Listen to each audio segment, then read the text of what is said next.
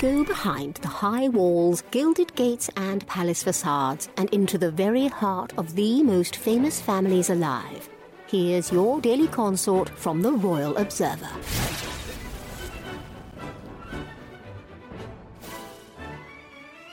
King Charles III is Britain's head of state, and an £8 million scheme to hang his official portrait in government buildings was released in April 2023.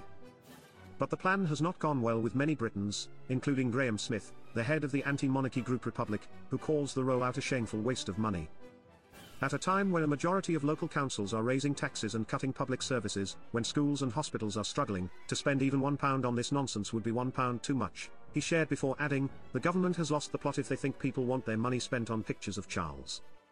They need to scrap this scheme and direct the money where it's really needed. Charles III's official portrait was taken by photographer Hugo Burnand at Windsor Castle in 2023.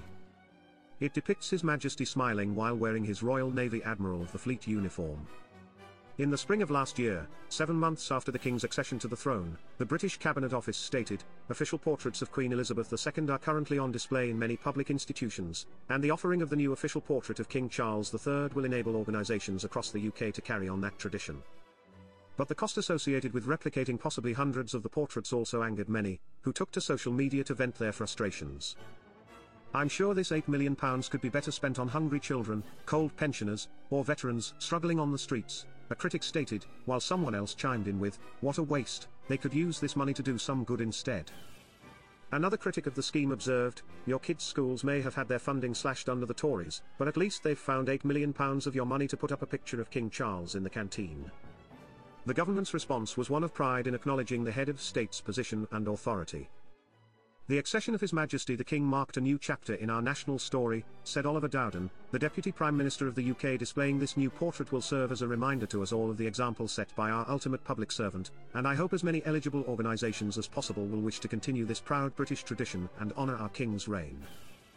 Displaying official portraits of the monarch has long been a standard tradition once they ascend the British throne, with regular updates to the images as the sovereign ages. This is also a tradition for public offices in other nations, such as the United States, which displays a portrait of the sitting president in government buildings around the nation. GBN reported on Smith's statement.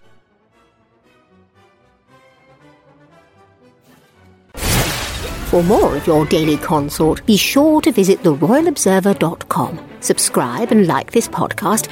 Oh, and keep calm and carry on.